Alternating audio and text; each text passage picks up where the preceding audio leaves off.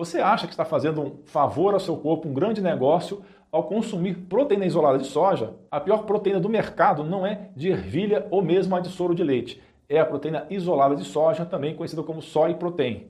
O consumo excessivo dessa proteína pode levar ao acúmulo de gordura no fígado. Isso acontece por causa dos altos níveis de fitoestrogênios da soja, que são similares ao estrogênio, mas que afetam a síntese e o metabolismo de lipídios, de gorduras no fígado.